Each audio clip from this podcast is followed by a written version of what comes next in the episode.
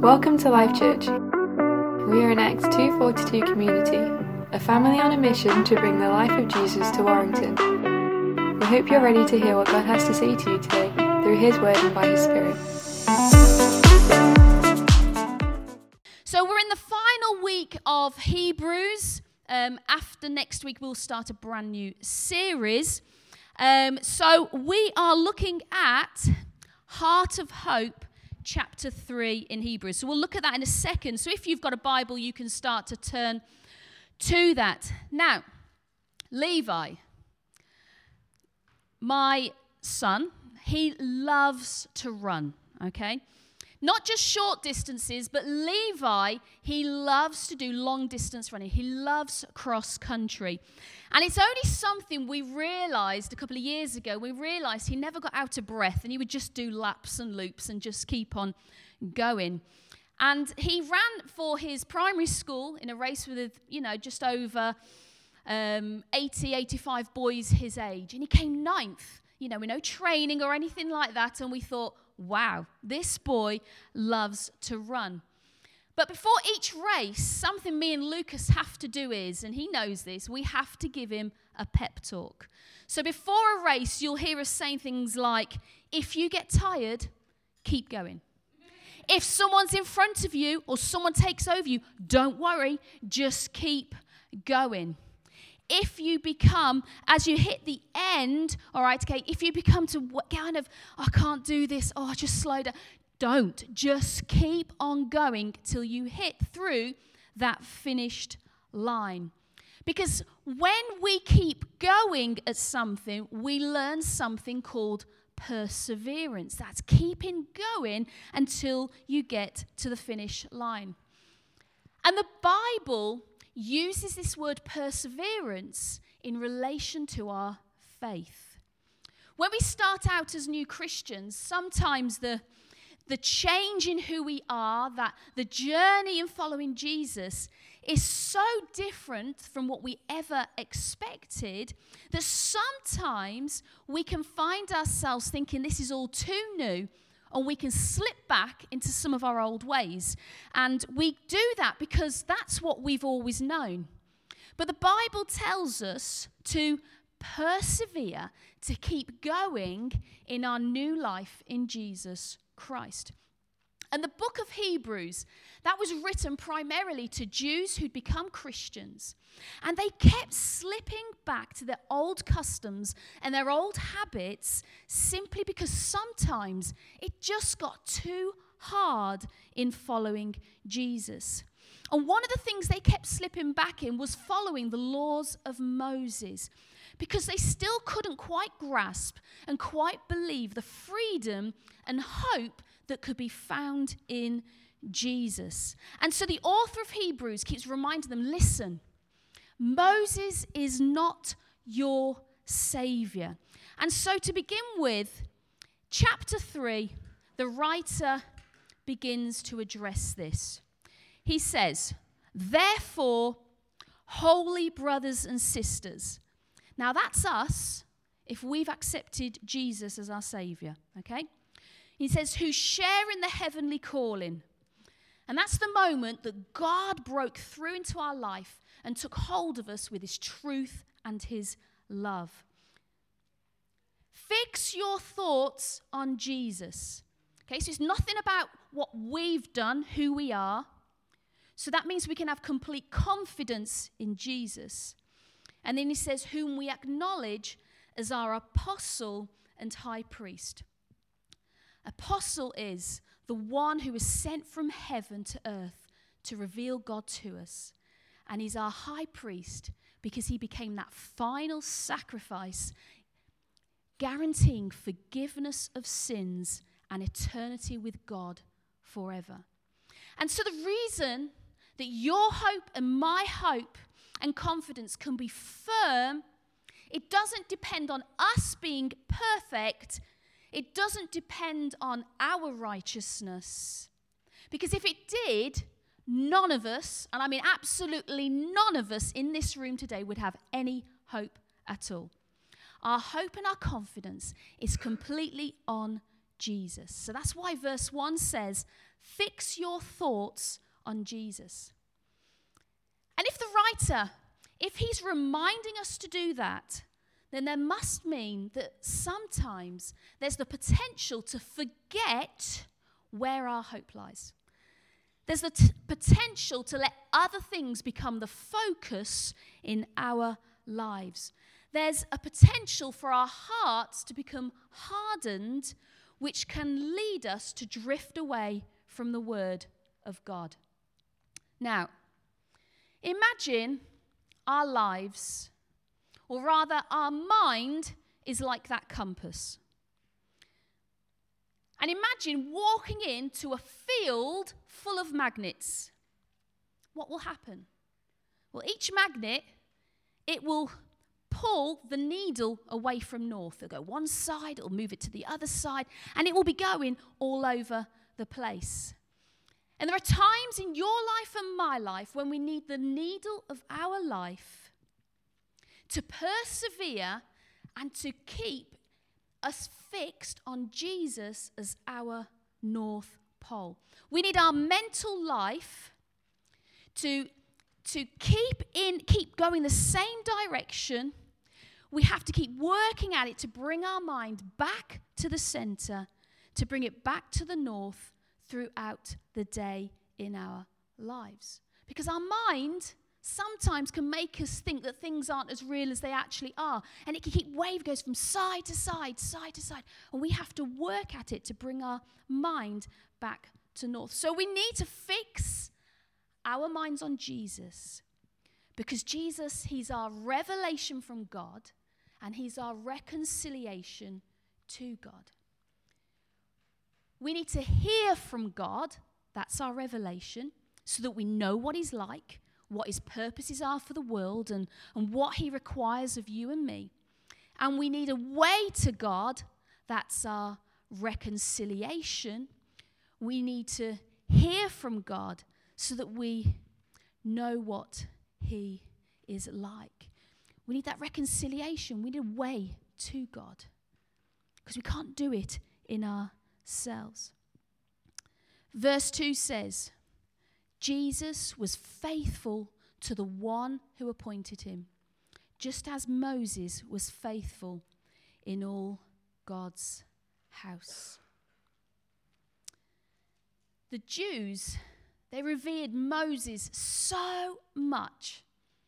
Moses was the one who led them as a nation out of cap- captivity. He'd parted the waters across the sea. He led them to safety. He'd led them as a nation for 40 years in the desert. Moses heard words from God. He wrote them down, and they lived by them, and they have had done for hundreds of years. And the writer here, he says, Listen, Moses was completely faithful in the things that God asked of him, but he's still a man just like us. It's only Jesus in that we can have complete hope in. Verse 3 says, This is why we can have complete hope. Jesus has been found worthy of greater honor than Moses. Just as the builder of a house has greater honor than the house itself, for every house is built by someone, but God is the builder of everything. Moses was faithful as a servant in all God's house bearing witness to what would be spoken by God in the future. Now, if we needed a house built, I wouldn't go and hire a gardener. I wouldn't go and hire a painter. I would need a builder. Because if there's no builder, there won't be a house. And so, what is the author trying to tell us? He's saying, listen, Moses, as great as he was, as amazing as the things that he did, and listen, he even had conversations with God, Moses was still just a servant in God's house. He was just a part of God's house. Whereas Jesus, Jesus is the builder of the house. And Jesus is to the people of God, to the church, the way the builder is to the house. Because with no builder, there is no house. I heard this story this week.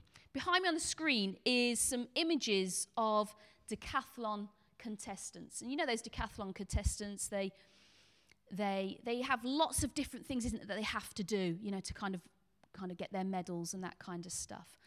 And the story goes that one night, a group of them were bragging about who was the greatest decathlon contestant. And, and Jesus is also a contestant, and he sat in the room with them. And one contestant says, I can throw the javelin further than any of you, so I'm the greatest. Another says, Well, I can jump higher than any of you, so actually, I'm the greatest. And then another spouts in, Well, I put the shot further than anyone else in the room, so I am the greatest. And another says, Well, I jumped further than all of you, so I'm the greatest. And eventually they turn and they look at Jesus sat in the corner, sat in his tracksuit, and he sat there calmly. And someone says, So, what about you, Jesus? And Jesus replies, Well, I made all of you, so actually, I'm the greatest. And the author of Hebrews, listen, he's reminding the Christians that Jesus is worthy of much more glory and honor than Moses. Because not only did he build the house, Jesus made Moses.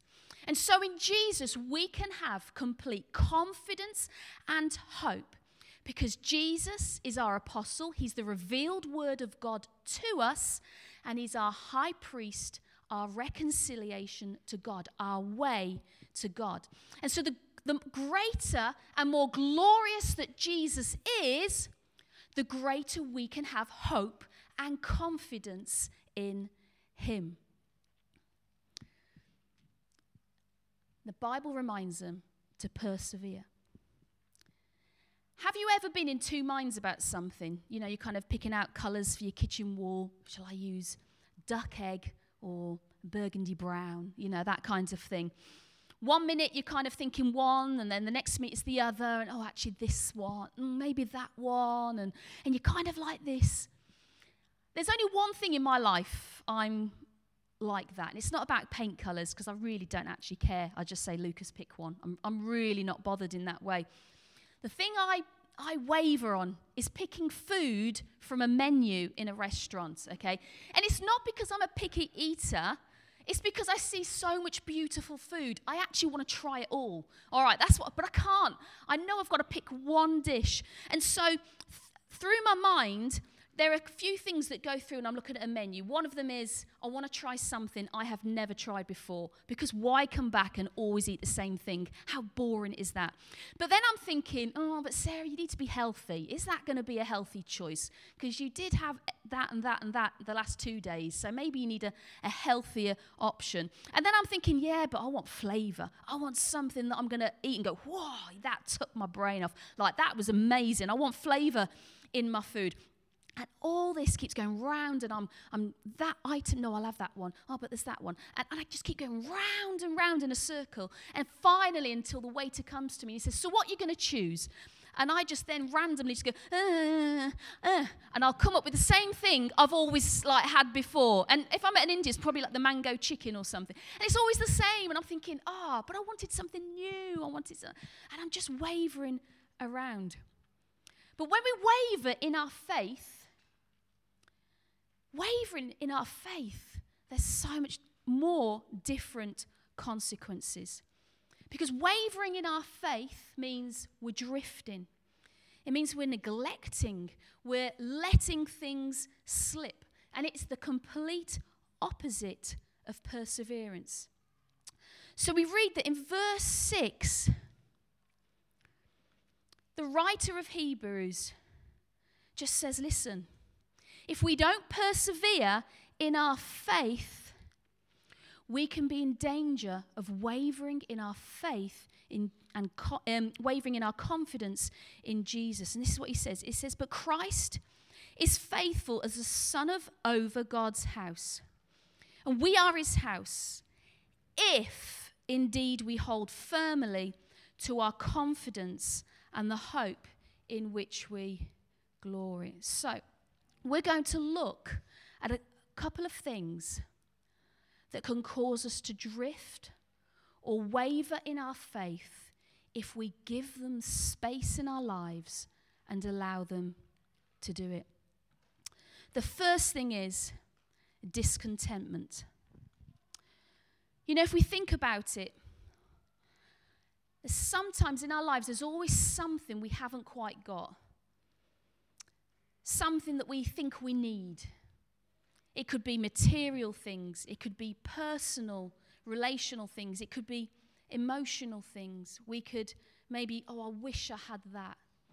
Oh, I really want something like that. If, if I had this, that would be better. If, if I had a car or if I had a better job, I could do. Th- There's always this discontent. We, we strive or we always want more. And so that means that we're, we're not satisfied with what we've been given. We're not satisfied with the things that we have. There's a theologian, a theologian um, called Albert Mohler, and I, I hope I've pronounced his name right. And he says this: He says, Today, today's entire commercial economy is built on a foundation that not only encourages us to have what we want, but to want what we do not have.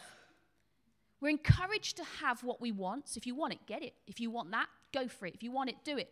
But if you haven't got it, or you get it, listen, want more. Always want more. Always want more.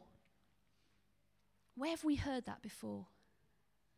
Right back in the beginning of the Bible, Genesis. Adam and Eve. They've been given so much by God. They've been given complete control over the garden. They've been called to, to work it and to name the animals and to live with it, to eat whatever they can desire. Just except one tree. And what does Satan, the enemy, he comes along and he says, You can have all of this, but don't you actually want that? That one thing. You can have all of this, but you know what? This is even better. And he begins to sow those seeds of discontentment into their minds. And as they allow that seed to take hold of them, we see that sin came in and took over. And the discontentment in the life of you and I, it creeps in when we're not satisfied with God. Being discontented takes place when we become jealous of others. We complain and grumble about the things we don't have. We may become bitter. We may even compare ourselves to others. And when we allow discontentment a bigger voice in our lives, if it becomes bigger than the truth of God's word, if it becomes bigger than our hope and our confidence in Jesus, we open a door to let discontentment creep into our lives. And so the Bible gives us some ways that we can fight discontentment. They're on the screen there. It says, For jealousy and selfishness, they're not part of God's wisdom. So, hey, if you find yourself being jealous, stop it. Be content with what you have. How do we fight selfishness? Serve, give away, don't hold on. Use what you have to bless others. Philippians, do everything without complaining and argue. Find a joy in doing things. Another verse in Philippians count others more significant about yourself. We're told the world tells us put yourself first. Put yourself first. You're number one. And God's ways are do you know what? Prefer each other Prefer other people above yourself. And Ephesians there, be kind and forgive each other. Why? Because Christ forgave you. The second thing that we can that can cause us to drift or waver in our faith is disremembering. Disremembering. I'd never heard of that word before. But actually, disremembering just means the opposite of remembering. And time and time again in the Old Testament, we read how the people of God, they, they would get into trouble. And so what they would do is they would call out to God, He would save them, And they'd go, Thank you, God, so much, carry on with their lives. And they'd soon forget about God again. And guess what? They'd get into trouble. And then they'd call out to God and say, God, please save us. And God would say, Of course, I'll save you. You're my people. I love you. He would pick them up, He would save them. Life would be great. And guess what? They would forget again. And round and round this circle in their lives, it would go. And for us as Christians, disremembering is forgetting what Christ has done for us. It's saying yes to Jesus, but then the moment a storm arrives in our lives, we begin to make decisions like we have no hope. We forget where our confidence can be found, and we start to do things our own way and in our own strength. So the Bible encourages us to remember and remind each other who Jesus is. He is the reason for your hope and my hope. And we're to hold firmly to our faith in Jesus no matter what comes across our path. Some verses there. Jesus said, he took bread when he'd given thanks. He broke it and gave it to them, saying, This is my body, which is broken for you. Do this in remembrance of me. That's why we break bread. We remember Jesus died on the cross for us. John 14, let not your hearts be troubled. Jesus, these are his words. Believe in God, believe also in me. In the Psalms, let all that I am praise the Lord. May I never forget the good things he does for me. And then finally, disconnection. You know, one of the worst things we can do as Christians, okay, is to disconnect from Jesus and other Christians, especially when especially when it's getting a little bit hard. Things are getting a little bit tough and a little bit difficult. And we can try all our our best not to do it because our life can be going great, our walk with God can be going strong. We see Him moving in the big things and the little things of our life. And then all of a sudden, it just all feels a little bit stale. There's no clear direction and our prayers become inconsistent. We maybe stop reading our Bible. We're not feeling it turning up to church. Maybe we start to feel lonely. We start to feel sad. And we can't find that joy that we once felt. And sometimes even sin in our lives can do that to us, that it creates that barrier between us and God. And if we allow disconnection from Christians, and from Jesus to creep in, begins to breed apathy in our lives. But the truth is, even if you and I feel completely distant from God, God is never far from us. In Romans, nothing, nothing, absolutely nothing can separate you and me from the love of God. Nothing. Think of the worst thing ever. It cannot separate you from the love of God. In Psalm 139, it says, There's no place that we can go to run away from God.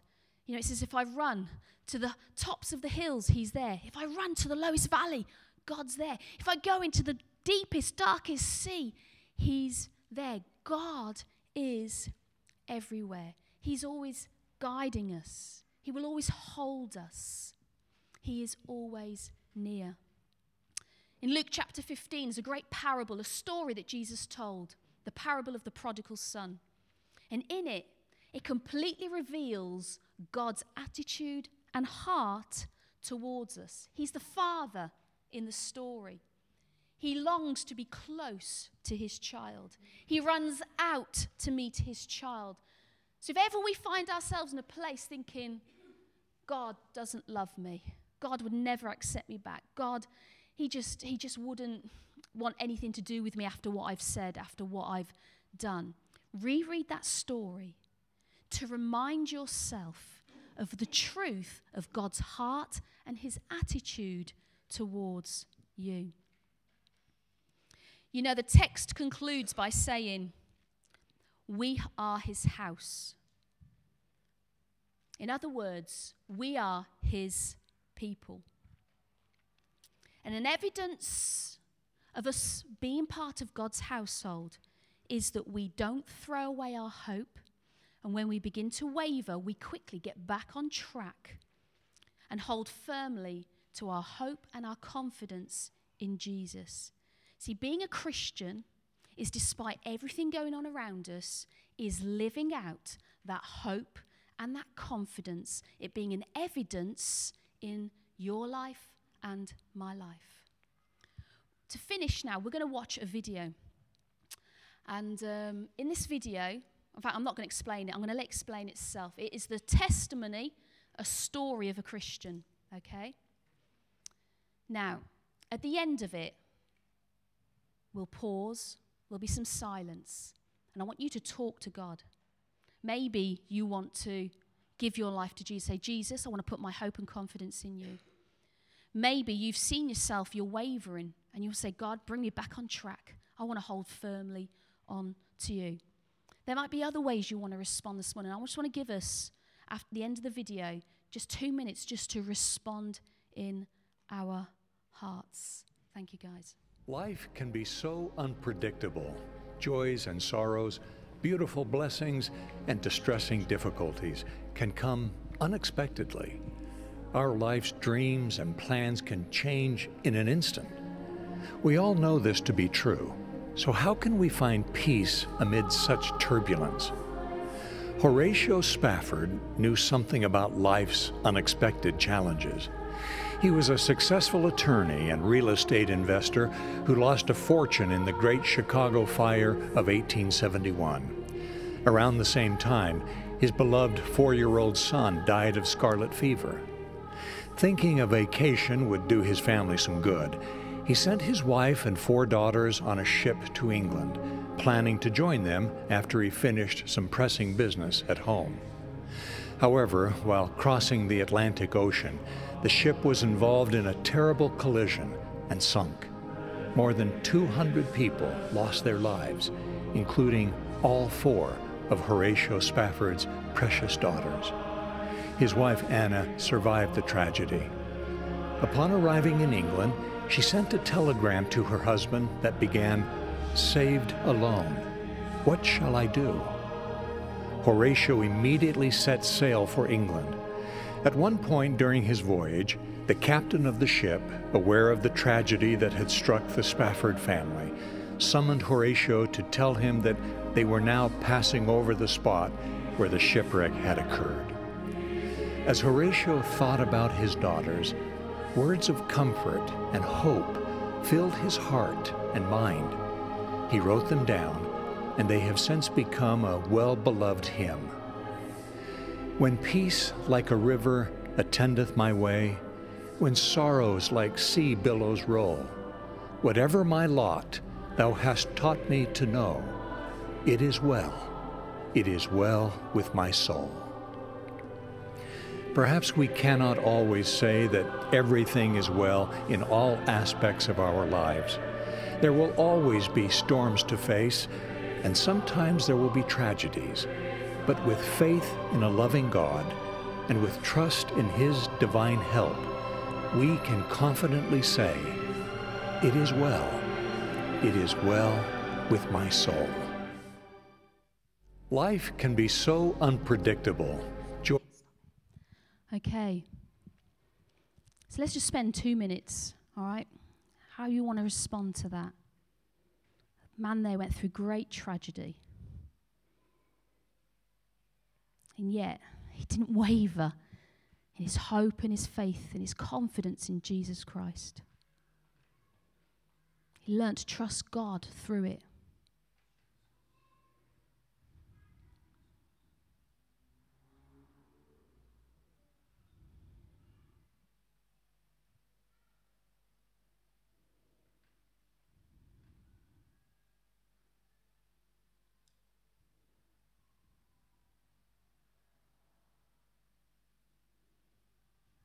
Lord, I thank you today that we can put our hope and our faith in you, Jesus.